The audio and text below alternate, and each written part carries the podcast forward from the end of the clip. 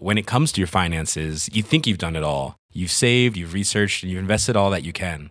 Now it's time to take those investments to the next level by using the brand behind every great investor, Yahoo Finance. As America's number one finance destination, Yahoo Finance has everything you need, whether you're a seasoned trader or just dipping your toes into the market.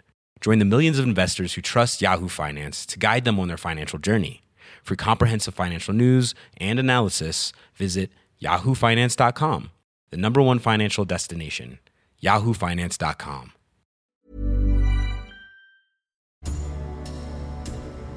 Cet été, Eurosport vous propose de vous replonger dans les épisodes qui vous ont fasciné. Revivez les plus grands succès du sport, les plus belles performances et les destins les plus incroyables qui vous ont fait vibrer tout au long de l'année.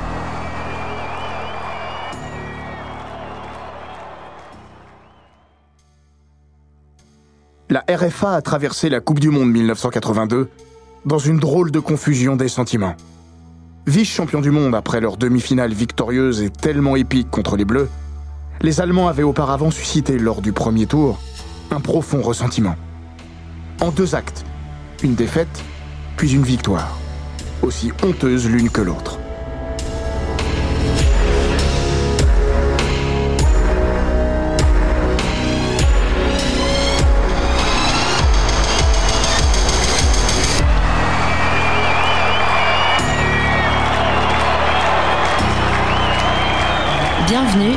Grands récits d'Eurosport.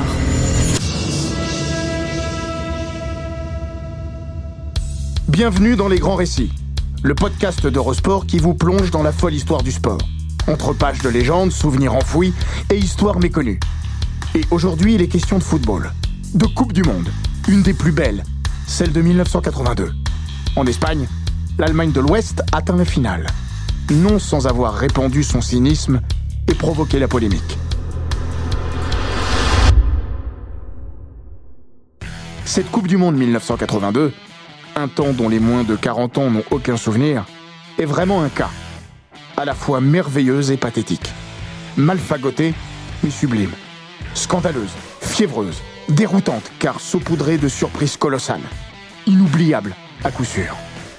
Ce fut celle de la résurrection de Paolo Rossi, de l'émergence des Bleus de Platini, de la Seleção brillantissime de Zico et Socrates. Une orgie de grand football. Les deux seuls duels de Sarria, entre l'Italie et le Brésil, et l'inégalable thriller franco-allemand de Séville, suffisent à l'ancrer dans la postérité. Mais sa part d'ombre n'est pas moins imposante. Une équipe, une seule, porte l'essentiel de ce voile. Sportivement, 1982 demeure une cuvée plus qu'honorable pour la RFA. Vice-championne du monde, la National Mannschaft n'a pas à rougir de son bilan. Elle va pourtant quitter l'Espagne couverte de colibets, après avoir porté son arrogance en bourdoulière tout au long du tournoi et hissé le cynisme sur des cimes jamais atteintes. Cette Allemagne-là est efficace jusqu'à la nausée. Et si elle ne triomphe pas à la fin, elle gagne suffisamment pour susciter de multiples ressentiments. Avant la tragédie grecque de Séville face aux Français, Chiron sera le tombeau de son honneur. En deux actes, de l'Algérie à l'Autriche, d'une défaite sportive à un naufrage moral. De la honte à la honte. Le mythe de l'Ugly Germany, celle que tout le monde adore détester, naît au cours de cet été 82. Il aura la peau dure. Depuis plus de dix ans, la sélection ouest-allemande force pourtant l'admiration. Elle a beaucoup gagné. Euro 1972, Coupe du Monde 1974, Euro 1980. Et quand elle n'a pas ramené la coupe à la maison, elle en a rarement été loin. Demi-finale du mondial mexicain en 1970, finale de l'Euro 1976. En prime, elle n'oublie pas de séduire. Si les 70s restent à jamais marqués sur le plan esthétique par la révolution orange et son football total, le jeu allemand est lui aussi imprégné d'une indéniable qualité. Forte de son passé récent et de ses certitudes de toujours, la Mannschaft débarque en Espagne avec une bonne tête de candidate au titre.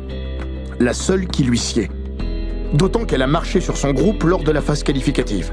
8 matchs, 8 victoires. 33 buts marqués, 3 concédés. Parmi ses victimes, le voisin autrichien que les Allemands retrouvent lors de la phase finale espagnole, en compagnie de l'Algérie et du Chili, dans un groupe 2 qu'ils doivent à coup sûr survoler. Elle a de la gueule, cette Allemagne. Avec son double ballon d'or en titre, Karl-Heinz Rummenigge un des meilleurs gardiens du monde, Harald Schumacher, est globalement du gratin mondial dans toutes les lignes. De Karl-Heinz Forster à Pierre Lidbarski, de Wolfgang Dremler à Juli Stilicke ou Hans-Peter Briegel. Elle peut même se payer le luxe de laisser au bercail son jeune prodige, Bernd Schuster, star de l'Euro 80, mais en conflit ouvert avec le revenant, Paul Breitner. Après trois années d'absence, l'ultra charismatique leader barbu a décidé de reprendre du service. Breitner, Schuster, ou le double symbole d'une Allemagne peuplée de talents individualistes et de trop fortes personnalités. Le génial soliste blondinet souffle pour justifier sa désertion préfère encore jouer du bac au piano chez moi que de supporter mes coéquipiers. Elle n'a au fond qu'un seul vrai défaut, cette équipe bardée de figures tutélaires. C'est une armée de généraux menée par le moins autoritaire de tous ses soldats. Le sélectionneur Joop Derval, dit-on, ne tient pas son groupe. Nous avions besoin d'une main de fer, mais nous n'avions que le gant de velours. Résume Horst Rubesch. Dans son indispensable autobiographie en forme de mise en abîme, Harald Schumacher regrette Il manquait cruellement d'autorité. Un constat qui culminera dans un caricatural épilogue la veille de la finale contre l'Italie. Interrogé par la télé allemande, Derval affirme que Rummenigge, toujours diminué par sa blessure à la cuisse, débutera sur le banc. Le même Rummenigge prend la suite de son sélectionneur devant la même caméra pour annoncer qu'il sera bien titulaire. Le lendemain, Derval l'alignera d'entrée. Derval a si peu de poigne que le stage terminal de la préparation tourne à l'orgie et à la beuverie. Au cœur de la forêt noire, sur les bords du charmant lac de Schlouch, la vie de groupe vire au grand n'importe quoi à la fin du mois de mai. Le Schloulse est rebaptisé le Schloulxe, soit le lac de la picole. Le whisky et la bière coulent à flot. Le gardien remplaçant, Heike Himmel, déjà accro au poker, organise des soirées tripot où le montant des mises grimpe parfois jusqu'à 20 000 Deutschmarks. Les joueurs dorment peu. Leurs compagnes sont avec eux. Faut-il voir derrière ce joyeux bordel l'influence du débauché Breitner? Sans aucun doute. Après tout, c'est bien lui qui a convaincu Derval de laisser à ses troupes une liberté maximale. C'est peu dire que le message a été entendu. Sauf que, comme le rappelle Harald Schumacher, Breitner était le pire de tous il ne manquait jamais une occasion de faire la bringue. Mais à l'énorme différence de tous les autres, lui tournait comme une horloge le lendemain à l'entraînement. Il ne ratait pas une passe, ne perdait aucun duel. C'était fou. Ses compagnons de fête se traînaient lamentablement. Lui, jamais. Le gardien de but du FC Cologne est un des rares à ne pas sombrer. Consterné par ce à quoi il assiste, il finit par appeler son agent, Rudiger Schmitz, et lui dit Viens me chercher, je veux rentrer. Ce qui se passe ici n'a rien à voir avec une préparation de Coupe du Monde. C'est l'enfer, la plus grande pagaille que j'ai jamais vécue. Pour éviter la promiscuité avec ce qu'il qualifie d'ignoble troupeau, le moustachu cerbère reste la plupart du temps cloîtré dans sa chambre. Youp Derval, lui, est content. Son groupe a bien bossé, assure-t-il. Mieux, ce stage a permis de resserrer les liens et de dissiper les tensions au sein de l'effectif. Je suis très satisfait, la semaine a été apaisante. Bouffé par son orgueil, la Mannschaft fonce dans le mur sans klaxonner. À l'Estadio del Molinon de Riron, l'Algérie, dont ce sera le tout premier match en Coupe du Monde, lui est proposée en amuse-bouche. Une formalité, bien sûr. Lors des deux journées précédant la rencontre, les Allemands rivalisent de bons mots devant la presse. Nous dédierons notre septième but à nos femmes et le huitième à nos chiens, promet Paul Breitner. Un autre joueur se dit prêt à jouer avec un cigare à la bouche. Joop Derval n'est pas en reste. Si nous perdons ce match, je n'ai plus qu'à prendre le premier train pour Munich. La RFA n'était pourtant pas la plus mal placée pour se méfier. Quatre ans plus tôt, en Argentine, elle a été le témoin de la montée en puissance du football africain. La Tunisie y avait signé un exploit inédit en devenant la première équipe du continent africain à remporter un match en phase finale de Coupe du Monde contre le Mexique, 3 buts à 1, avant d'accrocher le tenant du titre ouest-allemand 0-0. Youp Derval aurait aussi pu voir un signe dans l'émergence algérienne les Fennecs ont atteint la finale de la Coupe d'Afrique des Nations en 1980, puis les demi deux ans plus tard, quelques mois avant le mondial espagnol. Les Algériens n'en reviennent pas et finissent par se demander si cette arrogance n'est que de façade et un tel mépris trop gros pour ne pas être surjoué. Le défenseur Shaban Merzekan, confié il y a quelques années au quotidien anglais The Guardian, Certains d'entre nous pensaient que c'était un piège psychologique de leur part. Qu'ils disaient juste ça pour que l'on pense qu'ils ne nous prenaient pas au sérieux. Mais on n'y croyait pas vraiment. Après tout, qui pouvait imaginer que l'équipe d'Allemagne ne préparait pas un match de Coupe du Monde avec minutie Mais non. Il ne fallait voir ni stratégie, ni malice derrière la morgue allemande. Juste une aveuglante négligence. La préparation du match a bien été snobée par la Mannschaft. Joop Derval a pourtant mandaté ses adjoints. Eric Riebeck et Bertie Fox, installés en tribune lors des deux derniers matchs de préparation de l'Algérie, face au Pérou et l'Irlande du Nord. Deux autres qualifiés pour le mondial. Résultat un nul et une victoire. Eric Riebeck et Bertie Fox livrent un rapport et un montage vidéo dans lequel ils insistent sur la vitesse du jeu algérien. Leur message Attention danger. Mais Derval ne la montrera jamais à ses joueurs. Si je l'avais fait, il m'aurait rionné par son invraisemblable suffisance, la Grande Allemagne creuse elle-même sa tombe. Le piège va se refermer sur la bande à Breitner, le 16 juin, par une chaude fin d'après-midi asturienne. Au même moment, à Bilbao, l'équipe de France cède face à l'Allemagne, 3 à 1, dans une rencontre marquée par le but le plus rapide jamais inscrit alors en Coupe du Monde. Signé Brian Robson, après seulement 27 secondes de jeu. Mais l'histoire, c'est surtout l'Algérie qui va l'écrire à Riron. Dirigé par Mayedine Khalef et Rachid Mekloufi, que Lagdar Belloumi désignait comme leur deuxième père, l'équipe repose sur sa tour de contrôle en défense centrale. Nourdine Kourichi, un des rares expatriés, il évolue alors à Bordeaux avant de rejoindre le LOSC, la patte soyeuse de son meneur de jeu Belloumi, inventeur de la passe aveugle, et ses attaquants à la fois rapides et techniques, à l'image de Rabat Madjer et Salah Assad. En ce 20e anniversaire de l'indépendance du pays, l'Algérie puise dans l'engouement et le soutien de tout un peuple, un surcroît de motivation, comme l'explique Belloumi. Nous étions un groupe très soudé et nous avions tous en tête que c'était les 20 ans de notre indépendance. Nous étions déterminés à être dignes de notre peuple.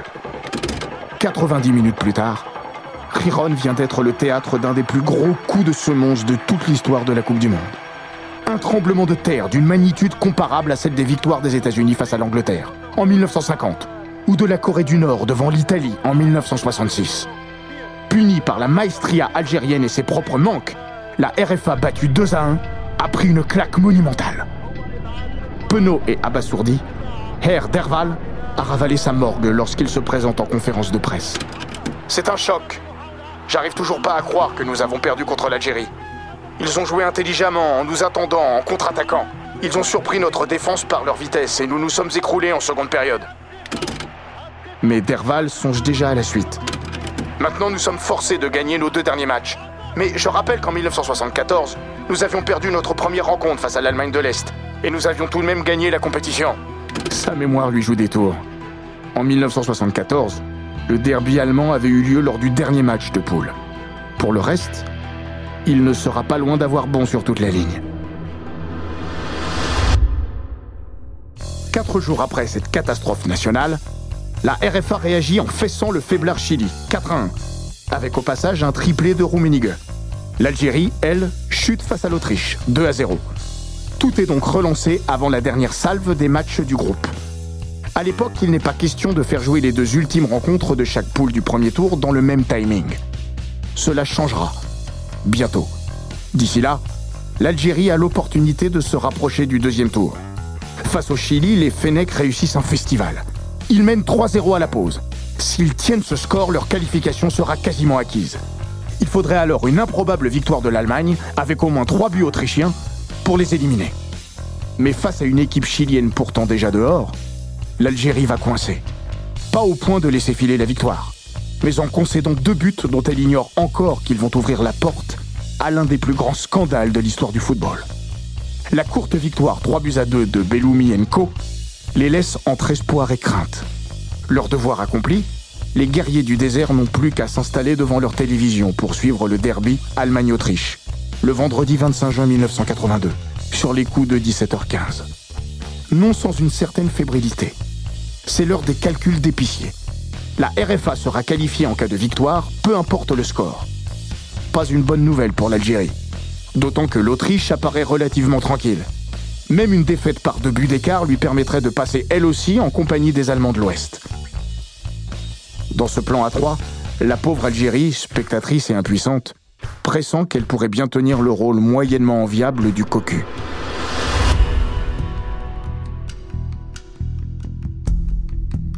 Beaucoup n'osent pas croire à la pantalonnade. Après tout, c'est la Coupe du Monde. En Mondovision, chacun a sa fierté. Puis ces deux-là ont beau être voisins, ils s'apprécient modérément. Les Autrichiens apparaissent toujours surmotivés face au grand frère germain. Hans Krankel rappelle que son but victorieux contre la RFA lors du Mondial 78, le fameux miracle de Cordoba, victoire 3-2 qui avait bouté les Allemands hors d'Argentine, reste le plus grand souvenir de sa carrière. Georg Schmidt, le co-sélectionneur autrichien, jure d'ailleurs que ses joueurs ont toujours une motivation naturelle et supplémentaire quand il s'agit d'affronter l'Allemagne. Tout va bien donc, rien à craindre. Sauf que le match va durer 10 minutes. Les joueurs de Derval démarrent fort et trouvent à la 11e minute la récompense de leur entame intense. Sur un centre venu de la gauche, Horst Rubesch pique sa tête au premier poteau pour tromper Frédéric Concilia. Faisons les comptes. À 1-0, la RFA est qualifiée. L'Autriche aussi. L'Algérie n'a que ses yeux pour pleurer. Circulez, il n'y a plus rien à voir. L'Allemagne aura une autre occasion de marquer en première période par l'intermédiaire de Dremler. Puis, plus rien. Si les 35 dernières minutes du premier acte perdent en intensité mais demeurent dans les clous de l'acceptable, la seconde période va virer au grotesque. Plus personne n'a intérêt à marquer. Même si le but de Roubesch confisque la première place du groupe aux Autrichiens, ils n'en sont pas fâchés. Sur le papier, elle ouvre un second tour de poule plus abordable, avec la France et l'Irlande du Nord, alors que la Mannschaft va se diriger vers l'Angleterre et l'Espagne. Bref, tout le monde est content. Quand plus personne n'a intérêt à jouer, plus personne ne joue. Pendant 45 minutes, les cousins germains attendent gentiment la fin du match. Seul le malheureux Walter Scharchner tente de s'engager. Un peu. Mauvaise pioche. Il récolte un carton jaune pour une charge sur Schumacher. L'attaquant autrichien est à l'origine d'un des trois tirs de ce second acte. Aucun cadré. Selon les statistiques d'Opta, les Allemands ne commettent que 8 tacles sur l'ensemble de ces 45 minutes. Environ 1 toutes les 7-8 minutes. Mieux, les deux équipes vont dépasser les 90% de réussite aux passes. Un taux qui atteint 99% pour les Autrichiens dans leur propre moitié de terrain. 98% pour les Allemands. C'est dire la vigueur du pressing adverse. Il n'y a plus de match. La seconde période n'est qu'une interminable passe à 10 à la limite du ridicule. Schumacher témoigne Ma plus belle parade, c'est à la suite d'un tir commis par un de mes défenseurs. Risible. Cette rencontre est spéciale pour Bob Valentine. L'arbitre écossais officie pour la toute première fois en Coupe du Monde. La seule fois de ma carrière où j'ai ressenti de la pression en entrant sur le terrain. C'est pourtant, et de loin, celui où il aura le moins de travail. Témoin aux premières loges de la mascarade, lui aussi a trouvé le temps long après la pause. C'était comme un échauffement, beaucoup de petites passes, mais aucune initiative. Le plus fou, c'est quand il y a eu un corner, à un moment donné. Le ballon a rebondi sur un panneau publicitaire avant de revenir jusqu'à moi. Je l'ai récupéré et envoyé vers le poteau de corner. Un joueur allemand m'a dit Doucement, monsieur l'arbitre. Lorsque les Algériens protesteront officiellement après le match, Hadj Sekal, le président de la fédération, déposera une réserve contre les deux équipes, mais aussi envers l'arbitre, coupable à ses yeux de ne pas avoir réagi. Bob Valentine en sourit. Beaucoup m'ont dit que j'aurais dû faire quelque chose, mais personne ne m'a jamais dit quoi. Le rôle de l'arbitre en football n'est pas le même qu'en boxe, par exemple. Je pouvais pas arrêter le match, dire aux deux capitaines Écoutez, maintenant va falloir tacler un peu plus fort.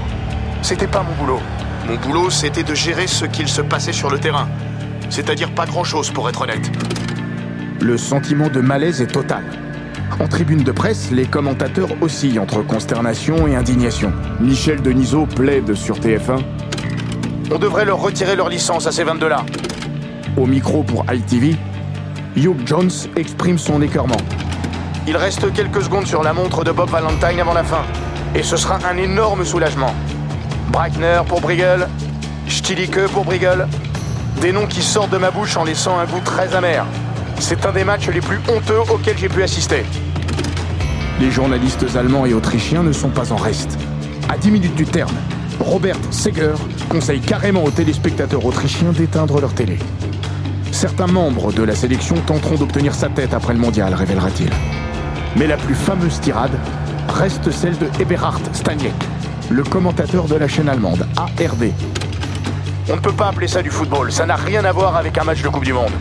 Vous pouvez dire ce que vous voulez, mais la fin ne justifie pas de tels moyens. Puis il choisit de se taire. Vous m'autoriserez maintenant à ne plus commenter ce que nous voyons sur le terrain, car ce que les deux équipes nous offrent est un moment honteux. Et il ne soufflera plus un mot jusqu'au coup de sifflet final. Les critiques venues d'Allemagne sont d'ailleurs les plus virulentes. Ce qui fera dire à Tony Schumacher, non sans humour, Nous avons réussi à faire monter le sentiment anti-allemand jusque dans notre propre pays. La presse se déchaîne. Des supporters se rassemblent devant l'hôtel des joueurs pour balancer des œufs et protester. L'ancien défenseur international, Willy Schultz, vice-champion du monde en 1966, traite même ses héritiers de gangsters. Après les télés et les radios, la presse écrite s'en donnera à cœur joie elle aussi. 22 cartons rouges, tirera l'équipe. L'Anschluss lance Marca. Un autre quotidien espagnol ira jusqu'à évoquer le match dans sa rubrique Faits divers, plutôt que dans les pages sport. Avec cette manchette 40 000 personnes arnaquées par 13 Autrichiens et 13 Allemands. Bob Valentine ironise. Finalement, le vrai spectacle était dans les tribunes. Il n'a pas tort. Le public conspue les acteurs. Beaucoup d'Algériens ont pris place au Molinon. Dégagez Dégagez Furieux, ils se mettent à jeter des billets de banque sur la pelouse. Les pesetas volent. Leur manière de dire que, pour eux, ce match a été arrangé. C'est un des voiles sur ce match de la honte. Y a-t-il eu accord préalable entre les deux équipes pour organiser une courte victoire allemande? Probablement pas. Pas avant la mi-temps en tout cas. Dans son autobiographie, Schumacher assure Il n'y avait pas à proprement parler eu d'accord formel entre les Autrichiens et nous, mais une sorte d'entente tacite. Le défenseur autrichien Bernd Kraus ne dira pas autre chose dans les colonnes de Bild, un quart de siècle après. On n'a pas besoin de passer un accord pour ça. C'était clair sur le terrain.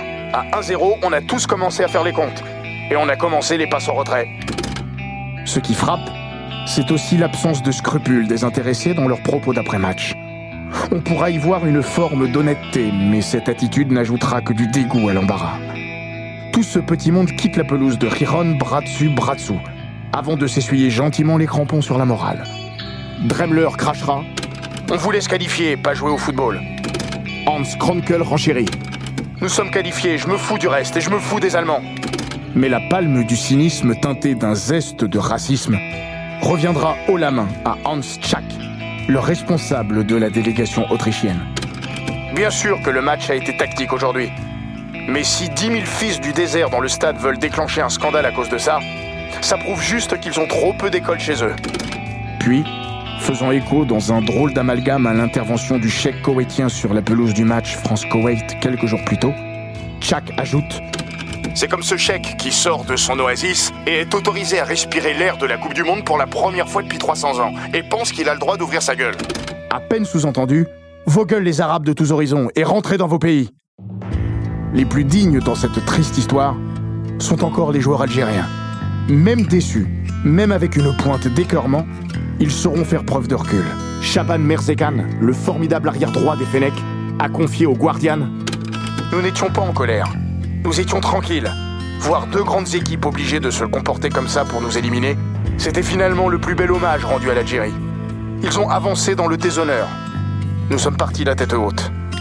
Puis, si aucune sanction ne sera prise contre les deux équipes, la FIFA décide devant le retentissement néfaste de la farce austro-allemande que désormais, les deux derniers matchs de poule seront toujours joués en simultané, pour limiter les risques d'arrangement, tacites ou formels. Comme le relève Lakdar Belloumi, on peut y voir une forme de victoire. Cela montre que nous avons laissé une trace indélébile dans l'histoire. Personne ne l'emportera au paradis. L'Autriche ne remportera plus un match. Battue par la France, elle se contentera d'un nul face à l'Irlande du Nord pour emprunter la plus petite des portes de sortie au deuxième tour. La RFA fera encore parler d'elle. Qualifiée en solide épicière pour les demi-finales, la Nationalmannschaft va livrer le plus épique des combats contre l'équipe de France. La fameuse nuit de Sanchez-Pizjuan.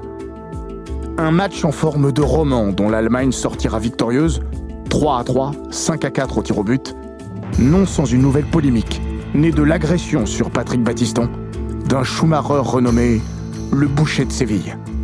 Heureusement, les Allemands finiront par s'incliner en finale contre l'Italie.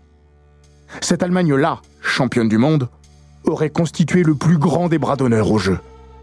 Et c'est un Allemand, Harald Schumacher, lui-même, qui le dit. Une telle équipe d'Allemagne pouvait-elle, dans ces conditions, gagner contre l'Italie en finale Devenir championne du monde? Je ne le pense pas. Et Dieu merci, nous avons perdu. La seule morale de cette drôle de fable.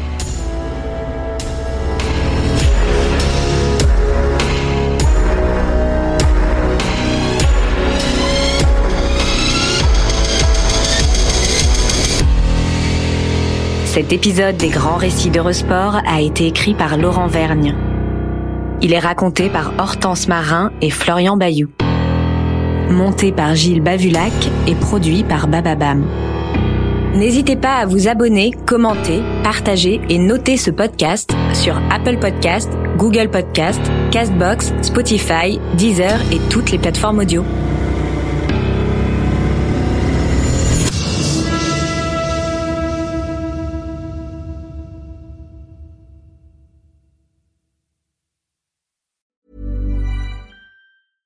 When it comes to your finances, you think you've done it all. You've saved, you've researched, and you've invested all that you can. Now it's time to take those investments to the next level by using the brand behind every great investor, Yahoo Finance. As America's number one finance destination, Yahoo Finance has everything you need, whether you're a seasoned trader or just dipping your toes into the market. Join the millions of investors who trust Yahoo Finance to guide them on their financial journey. For comprehensive financial news and analysis, visit yahoofinance.com the number one financial destination, yahoofinance.com.